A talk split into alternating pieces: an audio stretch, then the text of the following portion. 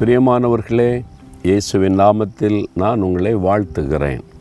சுகமாக இருக்கீங்களா? சந்தோஷமாக இருக்கிறீங்களா? துக்கமாக இருக்கிறீங்களோ? அழுது கொண்டே இருக்கிறீங்களோ? சிலர் வந்து கண்ணீர் வெளியில் சிந்துற அளவுக்கு அழுவாங்க. சிலர் இருதயத்துக்குள்ளேயே அழுவாங்க. அதான் இருதயம் கதறி கொண்டு இருக்குன்னு சொல்லுவாங்கல்ல அப்படி அழுவது. சிலர் பாருங்கள் யாருக்கும் தெரியாமல் உட்காந்து தனிமையாக அப்படியே அழுதுகிட்டு இருப்பாங்க. எனக்கு ஏன் இப்படி மாதிரி? என் வாழ்க்கை ஏன் இப்படி ஆகிப்போச்சு அப்படின்னு அழுவாங்க. சிலர் மனிதரிடத்தில் அழுவாங்க. சிலர் ராத்திரியில் எல்லாரும் தூங்கின பிறகு படுக்கை தலையணையை கண்ணீரினால் நனைப்பார்கள். பைபிள்லையும் அப்படி இருக்கிறது எழுதப்பட்டிருக்கிறாரு அது மாதிரி கண்ணீர் வெடிக்கிறவங்க அன்னாள் என்கிற ஒரு பெண் மனம் கசந்து அழுதாள் என்று பைபிளில் பார்க்கிறோம். இசைக்கியா என்ற ராஜா மிகவும் அழுதாராம் வியாதி நிமித்தம். அந்நாள் நிந்தை அவமானத்தின் நிமித்தம் அழுதாள். இப்படி கண்ணீர் வருவதற்கு ஒவ்வொரு காரணம் உண்டு.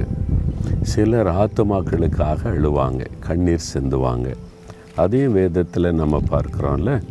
இயேசுவே நகரத்தை பார்த்து கண்ணீர் விட்டு அழுதார் என்பதாய் பார்க்கிறோம். பவுல் சொல்கிறார் நான் மிகுந்த கண்ணீரோடு உங்கள் மத்தியில் ஒளி செய்தேன் என்று.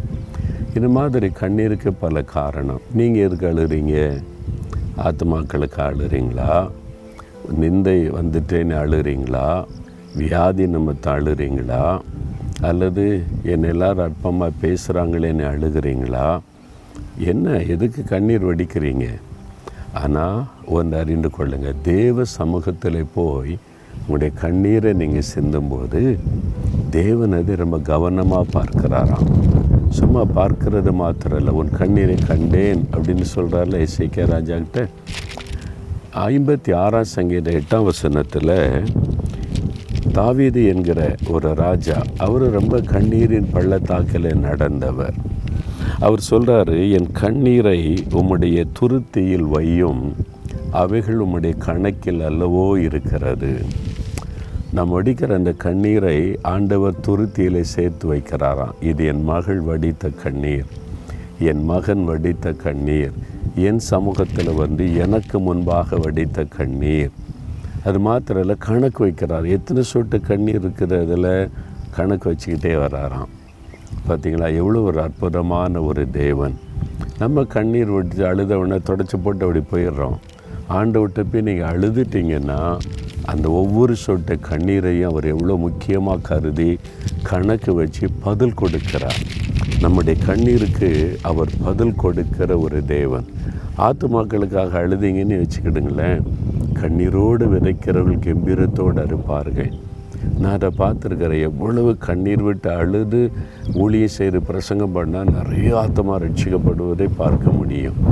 அது மாதிரி தான். அப்போ உங்கள் கண்ணீருக்கு ஒரு பெரிய வேல்யூ இருக்கிறது.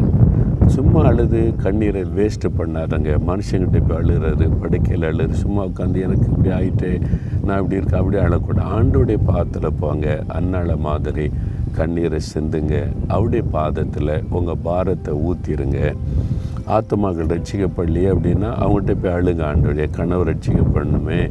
பிள்ளைகள் ரட்சிக்க கண்ணீர் சிந்தப்பட்டுட்டா தேவன் அதை ரொம்ப கவனத்தில் எடுத்து உடனே சரியா இதுவரை அழுதுகிட்டே இருந்தீங்களா? ஆண்டு இப்போ அழுதிங்களா? பதில் வரப்போகிறாரு. அற்புதத்தை காண போகிறீங்க விசுவாசத்தோடு என் கண்ணீரை உம்முடைய துருத்தியில் வைத்திருக்கிறீர். அதற்காய் ஸ்தோத்திரம். எனக்கு பதில் தருகிறீர். ஸ்தோத்திரம்னு சொல்லுங்கள் பதிலை நீங்கள் காண்பீங்க.